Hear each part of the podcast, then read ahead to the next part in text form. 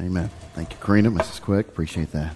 Romans chapter number 5. You'll join me there. Romans chapter number 5. I encourage you to grab your prayer bulletin. On the back is the outline by which you can follow along fill in some blanks.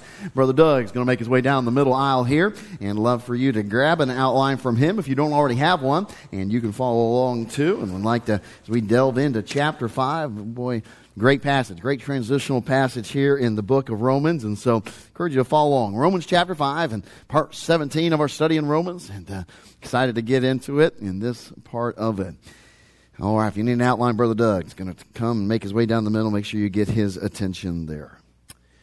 As we alluded to last time, the first word is connected of chapter 5 is connected to the last word of chapter 4. We'll see that in here in a moment, but that first word of chapter 5 is, uh, is indicative of a grand transition in the book of Romans. This logical book, this, this uh, judicial book, if we might describe it as such. You see, it, it connects not only to the chapter before, chapter 4, it also connects to all of the themes in the teaching from the prior chapters. One, chapter one, all the way through chapter four. It connects to the entirety of the book that we've had the uh, opportunity to study. But here's what's interesting. Starting in chapter 5, we begin to see that there's a change in the audience to whom Paul is writing. We might describe it this way. It certainly seems that Paul expects that those who are continuing to read his letter, his epistle, um, they've already accepted the free gift of salvation through Christ. Uh, the tone and the tenor of the remainder of the letter really shows that those to who he's, who he's writing to have already trusted in Christ. That's, that's what he is assuming. In fact, Paul's like this if you've gotten through this much of my letter and you're going to read the rest, you've probably already come to put your faith and trust in Christ. Now, it's one of those letters or one of those articles that, uh, in his mind, a papers in his mind, that if you didn't like the first few chapters, if you didn't agree with, you just put it down because you didn't like it, you're angry with it, you were mad at the truth that you were confronted with.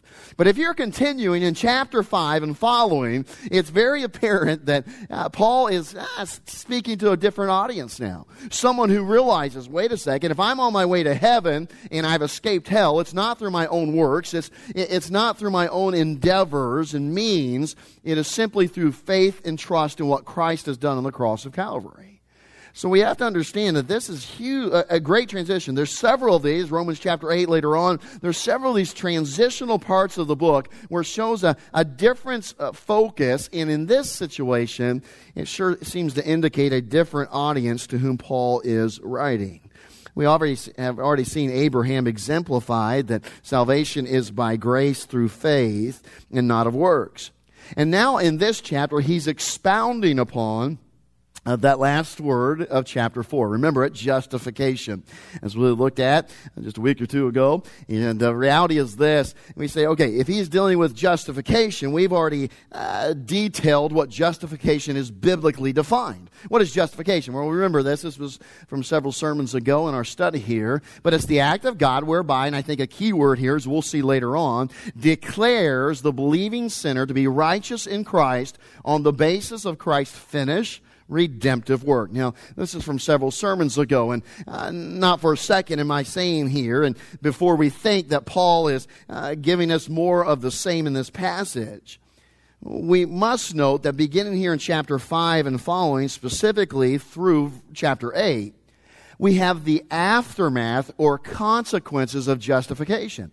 In fact, if you have a old Scofield Bible, uh, he entitles this next section through at least verse 11, the seven results of justification.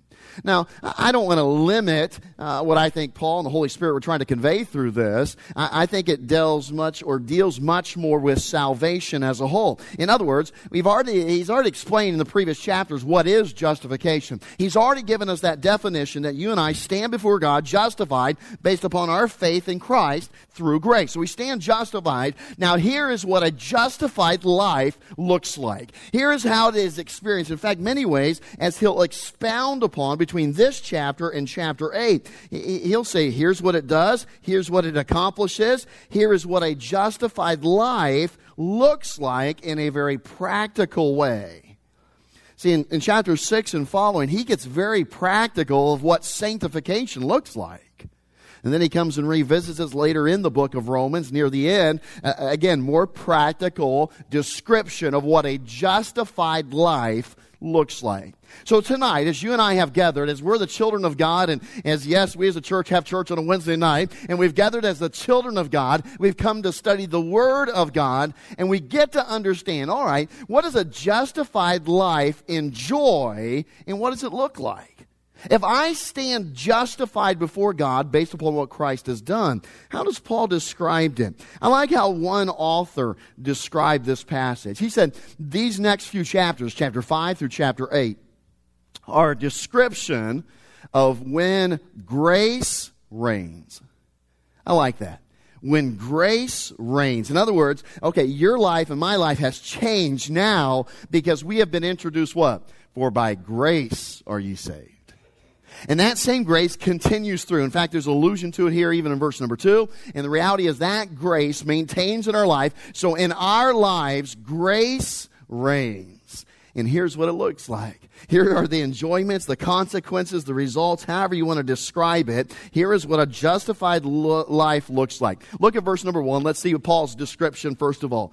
Therefore, based on everything that he's just written in the previous four chapters, therefore, and literally being justified in the Greek, it, it kind of means having been justified, okay? Therefore, being justified by faith, we have peace with God through our Lord Jesus Christ. Now, this is a statement that we've looked at in, in context in other places, but let's understand. Here's what a justified lo- life looks like right away is peace with God. Peace with God. Not to be taken lightly, not to be dismissed as just a simple statement of Scripture found throughout. It necessitates the differentiation between two phrases or terminology we find in the Scripture. Throughout the Scripture, we'll, we'll find the peace of God in peace with God. So how do we tell the difference as we read it? And we, we certainly know that the peace of God, the peace that passes all understanding and things like that, and then there's peace with God. Could we just simplify it and say, okay, this is the difference? Number one, the peace of God deals with situations. And as Miss Connie alluded to, when you're facing difficult situations, there is a peace of God that He gives. And we're supposed to uh, plug into that. We're supposed to submit ourselves to His perfect will and enjoy the peace of God as believers. We're supposed to say, okay, my God is sovereign. He's in control. His will is perfect, and it will, as He's promised, be for my good and His glory. That's the peace of God. Well, the peace with God deals with what? You're standing you're standing. Much different than day to day situations, events of life, and the circumstances that we face on a, a, daily basis. So there is a huge difference here. Not by accident does Paul say we have peace with God in this passage. We understand it, we've detailed it before. You cannot experience the peace of God without getting first peace with God. You cannot experience the peace of God without first having peace with God. Uh, we detailed it in, in previous services. You know, you can't enjoy the promises of God without knowing the God of the promises. Well, the same is true of His peace. You, you can't enjoy, you can't experience the peace of God without having peace with God.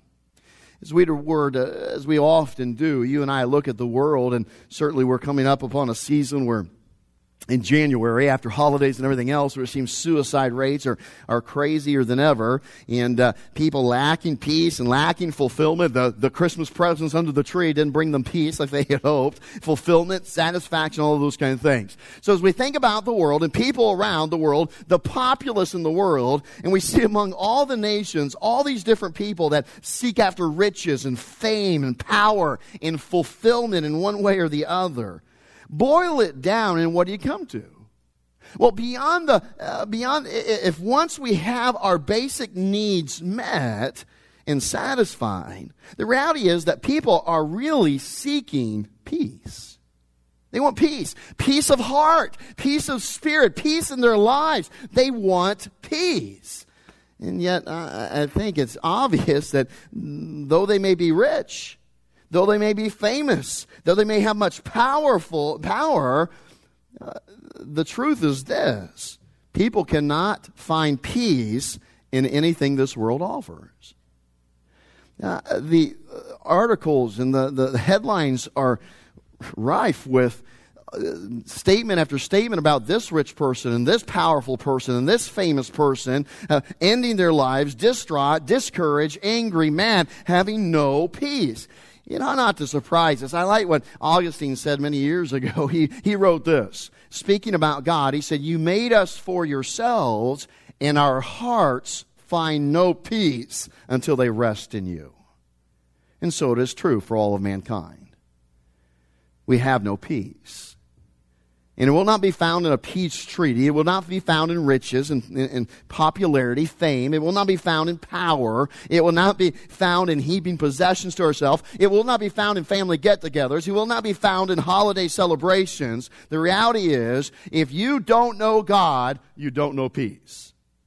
You are at odds with God, as even Paul alludes to here. So if you don't know God, you're not at peace with God, and you don't have the peace of God. In fact, what Augustine says is obviously based upon Scripture. One of the verses we saw in Isaiah, Isaiah 44, 48, 22, excuse me, there is no peace, saith the Lord, unto the wicked. They don't have it. They don't know it. They're uh, strangers. They're estranged from peace because they certainly don't know God. So what needs to take place? Well, in order to have peace, you need to have peace with God. People need to be reconciled to God. We might put it this way they need to have a reconciled relationship with God to experience peace with Him. The idea of reconciliation, Paul speaks of it in verse 10 of this passage. Notice it. For if when we were enemies, we were reconciled to God by the death of His Son much more, being reconciled, we shall be saved by his life. We'll get to that verse here in a little bit, but understand the concept of reconciliation. What does it mean to be reconciled? Well, literally, it speaks of the idea of bringing back together with nothing between. So we're reconciling things. We're bringing something so that they are in congruency. They're together and there's nothing in between is, is literally the spiritual concept of reconciliation. Bringing back together, reuniting, and there's nothing in between. So immediately, therein is the key. Something is between mankind and God. If we don't know Him, if we don't know Jesus Christ as a Savior, something's there. It's the great divider, it's the great separator, and we to know it to be what? Well, obviously it's sin, right? Paul says if sin is the great scourge of both earthly and spiritual relationships. Sin is what separates us from God. It's, it's the theme, one of the minor sub themes throughout the entire book or letter that Paul writes. Sin separates. You know what sin also does, as we've seen, it steals our peace and it steals our fellowship. It's that thing which causes large chasms in the best of relationships. We can take a marriage relationship. We can take a friendship. And the reality is, when sin comes in that relationship, what does it do? It separates. If a husband loses his cool, he gets angry and he says words he ought not to, it creates a chasm. It separates, it divides. Friends uh, in church, church members, you let sin enter in a bad attitude, a bad spirit, mean or unkind words. Sin enters, and what does sin do? It separates. And so it is. As Paul's alluding to here, here's the good news justified believer, those who've been justified by Christ. You know what, my friend? You tonight have peace with God. That's what Paul's saying. Listen, enjoy, rejoice in the justified life that you have been blessed with. Now, we do know this. The impact of sin and its ability to separate and divide isn't only in, uh, uh, uh, found or simply, or should I say, felt before we know God, before we've come to put our trust in Christ as our Savior. Sin is also working after we're saved to divide us and separate each believer from God a son and daughter from his or her heavenly father. We saw the verses again, especially Isaiah 59 2. But your iniquities, notice the statement, God speaking. Your iniquities, your sin, your transgressions have separated between you and your God, and your sins have hid his face from you, that he will not hear. Hmm. Goes right along with Psalm 66 18. If I regard iniquity in my heart, the Lord will not hear me. So, as Paul is speaking to those of us who put our faith and trust in Christ, we've been justified. Reality is, praise be to God, we have made peace through Christ with God. We stand in a position that unbelievers can't, can't enjoy. But reality is, sin can enter into our lives and it can separate us. And it says, mean, that's straight from the scripture, it separates us from God. It literally um, his, hides his face, causes his face to be hid from us. Now, with that statement made and with our understanding of that true, the fact is this you and I prove these verses to be true way too often, don't we? When we allow sin in our lives, when we, a thought, a, an action, a word that should have not been spoken, whatever the case may be, uh, the fact is we prove way too often how sin affects our relationship with God. How we allow it to, to get in there and separate us. And, and, and here's the, the good news. And here's what Paul, I think, would want to say, and I think he does in others of his letters. Listen, Christian, you have peace with God. Why let sin come back in and ruin it? Why get to a point where even temporarily, even just for a moment, sin has entered back in through that thought, that action, that uh, whatever the case may be, you've allowed sin to come back in, and the very God that you have made peace with through Jesus Christ, why in the world would you let sin interrupt it? Why let it divide it? Why let it sin separate you? And I think it's a good challenge for you and I. It's a good reminder that Paul says, man, you have so much to be thankful for that you have peace with God tonight don't let sin come back in and mess it up. But there's some truths that we want to identify. Because there's some big differences between the separation, listen carefully, there's some big differences between the separation that sin causes between an unbeliever and God and the separation that sin causes between a believer and God. Don't, don't forget this. Mark it down. Learn them from this passage here as Paul even speaks of and even in other passages. Number one, notice it. It's on your outline there. The sin of a believer produces a temporary separation, while the sin of an unbeliever produces an eternal separation. So, with every sin that an unbeliever commits, he's solidifying his separation from God. Yes, praise be to God. He can come and put his faith and trust in Christ and have that sin covered, paid for, and so forth. But the reality is, that sin that an unbeliever commits, it's further separating him, and it's for eternity. The wages of sin is death. What is that death there? Is it physical? Yes. Is it spiritual? Yes. What is that? Separation from God for all of eternity.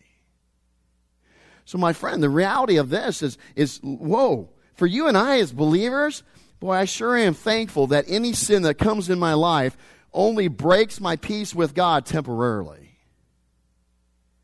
That fellowship, and we'll talk about that here in a moment, what it actually affects. But the fact is this, it is only temporary. When you and I apply 1 John chapter 1 and verse 9, the Christian's bar of soap, we confess it, we forsake it. And what does God say? He'll cleanse us from all unrighteousness we are at peace once again with God.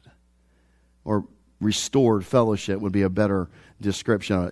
That's not true for the unbeliever. See, as you and I hear an unbeliever curse, as we hear an unbeliever say something they ought not to say, when we see an unbeliever get mad and angry over something, when we see them do something that is sin, that goes against God's word, can I tell you, my friend, that is just adding to the reason and the cause they are separated from God for all of eternity. Sin is serious. They need to make peace with God. There's a second distinguishing aspect that we need to identify this evening. Number two, the sin of a believer does nothing to affect his standing before God, while the sin of an unbeliever ensures his condemned standing before God. When you sin, and we certainly heard the analogy many times before, as a child, as a son or daughter of God, a child of God, when you sin, it doesn't change your standing before God. You are still justified before God. It does not change your standing. Praise be to God for that. It breaks our fellowship, yes. It affects the immediate exposure and the, the immediate uh, fellowship with God until it's dealt with. But my friend, your standing has not changed. You no longer, and, and let me step back a second. Let me encourage you about this. There's some great truth to this passage, and you may have already picked up on an overarching theme to the chapter. You know what it is? It's really a picture of your salvation and my salvation and how secure our salvation is in Christ. Yeah, really, I think it goes through, it, it's there over all of Romans. I think those who believe you can lose your salvation, they hate these chapters of Romans. Because what it proves is this. Wait a minute. If salvation is all of Christ, I have done nothing to be justified, and God declares me justified. Can I tell you, my friend? That's eternal security. And, and what God declares stands. And it is, it is all through this passage, this reality. You have peace with God. Your standing is never changed by your sin. We've often said what a sad life that would be to live if you think that every sin changes your standing before God. Oh, justified today. Oh, I sin. No longer justified. It goes against the very doctrinal teaching that Paul is presenting here, and even Jesus Christ himself taught and preached. Very important that we understand that. And yet, the unbeliever, the unbeliever with every sin, ensures his condemned standing before God. Um, even Paul here speaks of our condemned standing before God as unbelievers. When he states that before salvation, did you catch it in verse 10? What did he call us before salvation? What's the word in verse 10? Enemies. We're enemies with God. I mean, that is the condemned standing. Uh, can I tell you tonight, aren't you thankful that when you and I sin, we're not the enemy? As believers, we stand justified, and will we sin? Unfortunately, that carnal mind and the flesh is still fighting with us, and we do slip and sin. But I am so thankful today that God doesn't say, okay, fine, now you're my enemy. That would be a very bad day, wouldn't it? Going back and forth, friend, enemy, friend, enemy, friend, enemy. It's like a little kid, isn't it? One recess, we're best friends. Next recess, I'm not talking to you. You didn't share your ball. God's not like that. That's, that's Paul saying, no, we have peace with God. If I am justified, I know I have peace with God. Yes, sin can affect my fellowship. It can separate me in that sense, but praise be to God, I never lose my standing as a justified child of God. The unbeliever cannot say that. The person who's never put their faith and trust cannot say it. In fact, he says they're enemies. It's a strong statement, but honestly, it's one that accurately describes the lack of peace between us and God. When we are unsaved, for the unsaved person is at war with God because of sin. Diametrically opposed as, as much as any two combatants we think of World War, uh, different wars and things, World War One, World War Two, and the reality of different wars. We see these two opposing forces. In some, it was communism and socialism versus democracy and capitalism, and you see that in the ideologies today of, of Islam and, and Christian nations, and you, you see these diametrically opposed. Can I tell you, no two combatants are more diametrically composed than a sinner who doesn't know Christ and a holy God and they are at war. They, there are hostilities.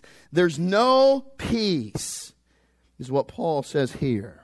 And so the very sin in our lives has made us estranged from God, though we were his creation. And that sin has brought the wrath of God down upon mankind. Remember back to Romans chapter 1, verse 18? That was about five years ago when we covered it. And uh, the, the wrath of God has been revealed. Why? Because of our sin.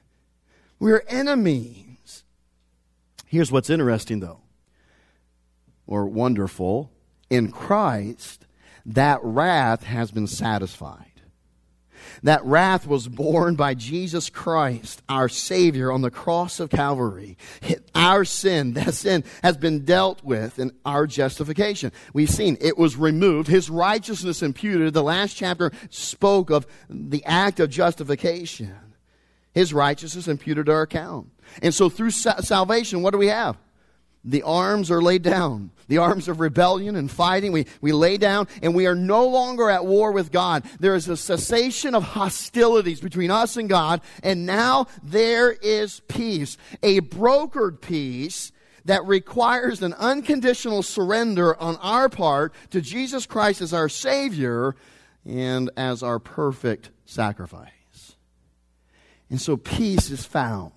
And here's the, remember what we said justification is? We're declared righteous. Now listen to me.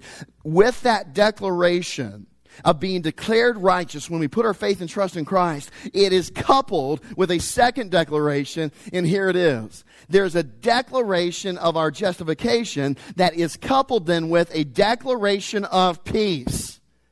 Peace with God.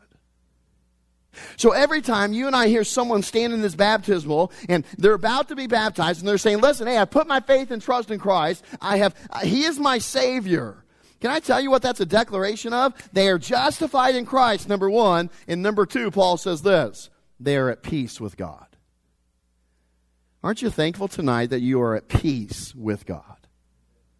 See, millions and billions of people don't enjoy that. They have no experience of that. Today, tonight, they are living at odds with God. They're enemies with God. They are diametrically opposed to God. Why? Because they are sinners. They're separated from God by that very sin. And yet you and I have had our sins paid for. We have put our faith and trust in Jesus Christ, and that has brought peace between us and God. Boy, we have a lot to be thankful for tonight. As we stand justified in Christ, Paul's making a great point. Boy, I think the psalmist described it well. You may have read this verse before in your devotion. You think that's kind of an odd statement. Well, understand the psalmist is describing, he's trying to describe the indescribable. He is trying to describe what the salvation of God is like. Do you remember this verse? He said this in Psalm 85:10. In God's salvation, mercy and truth are met together. Righteousness and peace have kissed each other. That's a funny statement, but man, um, unless your name's righteousness and you marry someone named peace. But anyway, uh, sorry, had to go there. Uh, righteousness and peace have kissed you. What's he talking about? In God's salvation. Here's the psalmist. He says, listen, isn't it amazing? And I, uh, the pictures here, what's imputed to your and I's account through Christ? Righteousness. What are we declared to be with God? At peace.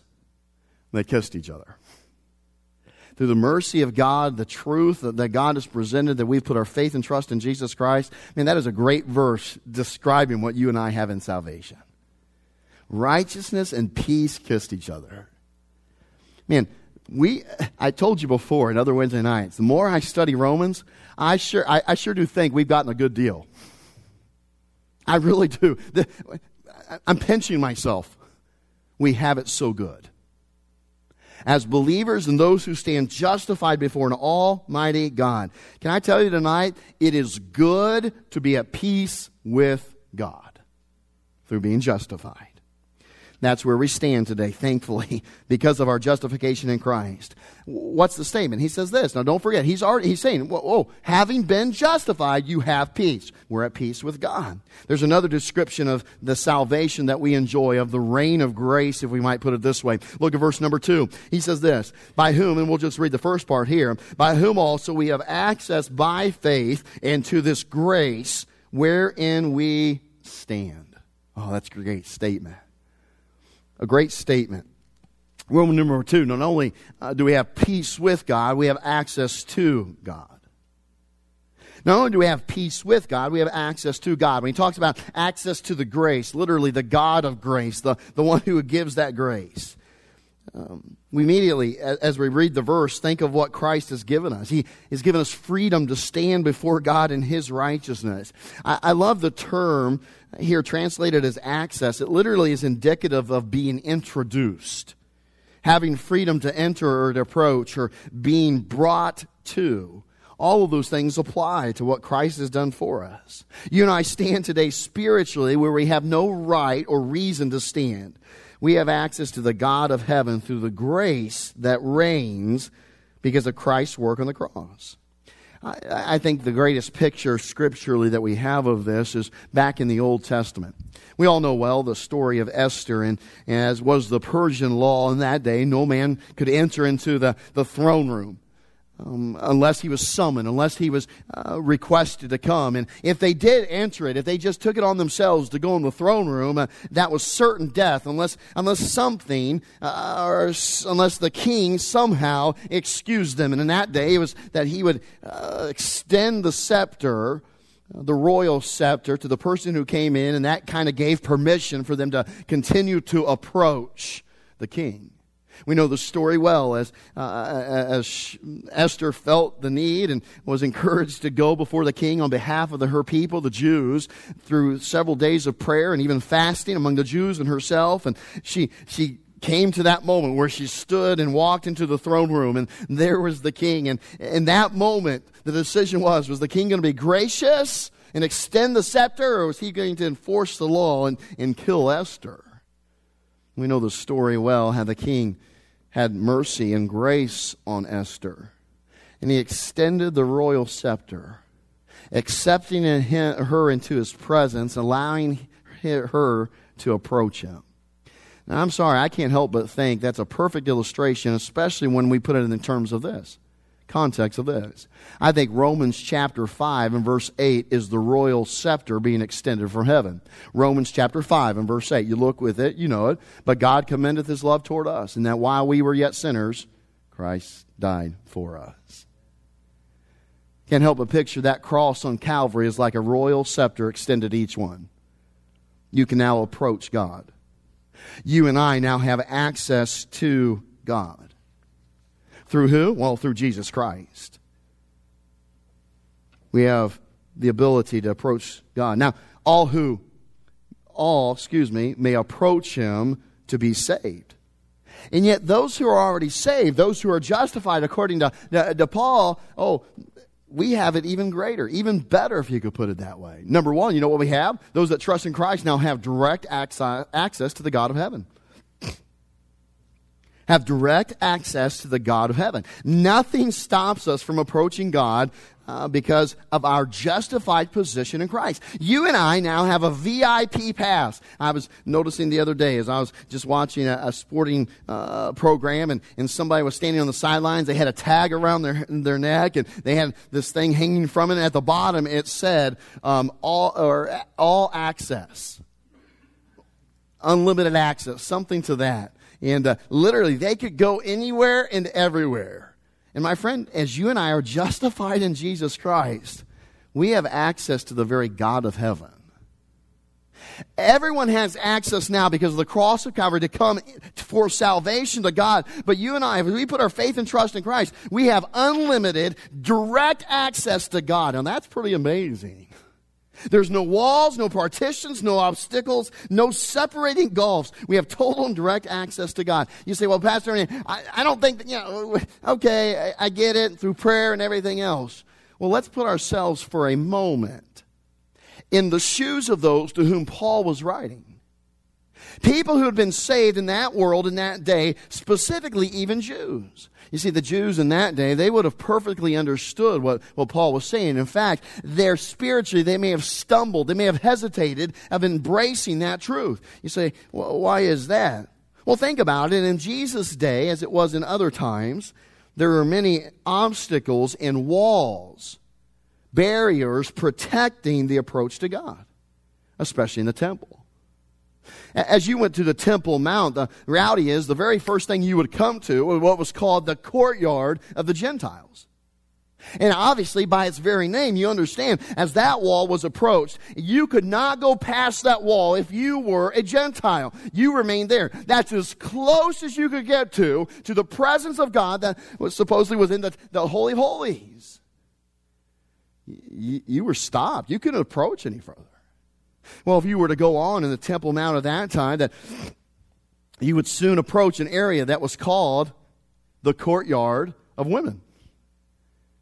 And there too was a barrier. There too was a wall that separated the Jewish women from going any further. That was their courtyard. That's where they had to stop in relation to the Temple Mount. Now, here's what's interesting. You may have never understood before, maybe shall I put it this way? Maybe you've never uh, connected it. But as that was the courtyard of women, there was a wall. They could go not further. The men could go a little further, and there was a courtyard of the men, and there was a wall there. And they, the men, couldn't go any further than that into the temple. Now here's what's interesting in connecting the dots. You remember reading this verse? Galatians chapter 3 verse 28? Paul emphasizes this to the Judaizers. There is neither Jew nor Greek, Gentile. There's neither bond nor free. There's neither male nor female, for ye are all one in Christ Jesus. Has great context, doesn't it, when you understand the temple and how it was laid out and the courtyards and saying, wait, there's a separation between Gentiles and Jews, and then there's a separation between women and men. And then after the courtyard of men, there was a, that wall, that obstacle, the barrier by which the men could not go past, only the priests could.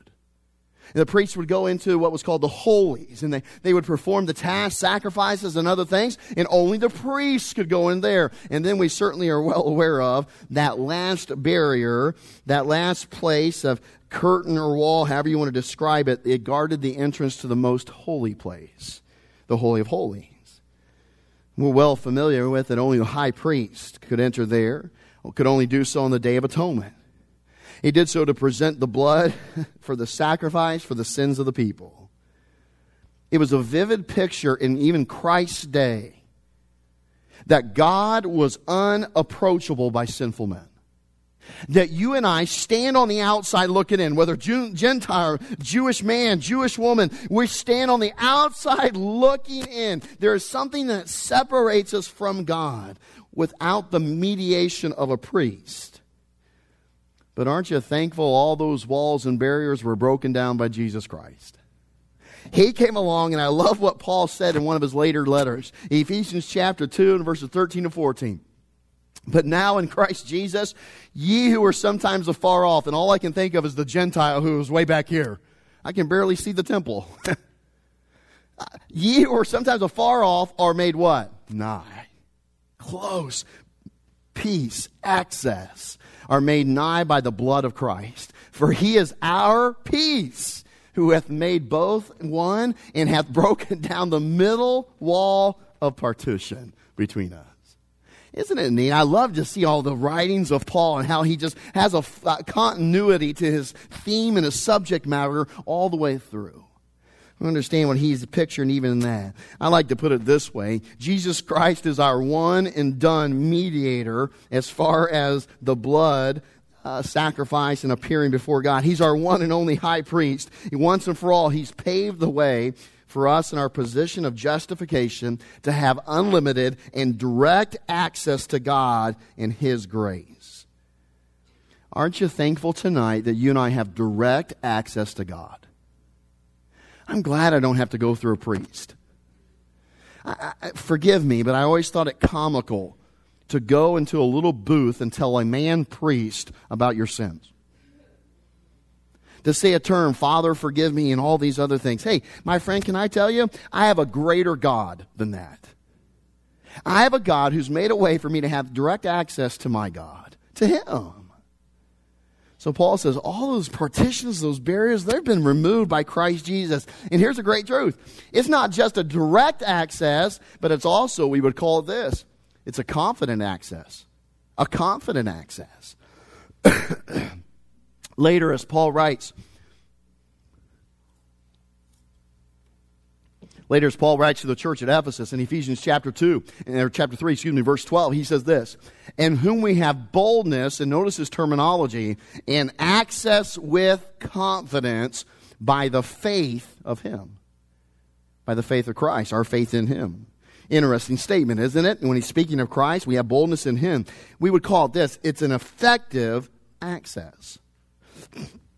I remember the, a day a few weeks before we moved to Michigan uh, Eric and I, we, um, we haven't been able to do much sightseeing there in Virginia, being 35 minutes from downtown Washington, D.C., and so we haven't had the chance to do much there what's going on.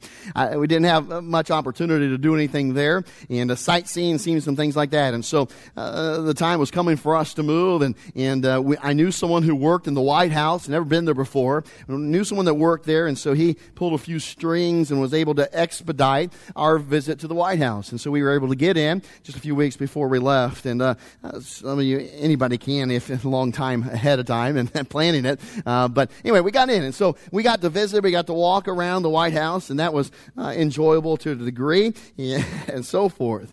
But, but here's the fact of the matter. When we went to the White House, they had areas partitioned off that you couldn't go. There are places you couldn't go. You go. You couldn't go into the wing that was the residence of the presidents and so forth and so on. Uh, you couldn't go there. There was, uh, in fact, if you think about it, nobody, including the president, even knew that I was there. I mean, here I am. I'm in the White House. I'm in his house, and he doesn't even know I was in his house. But I was. I was there.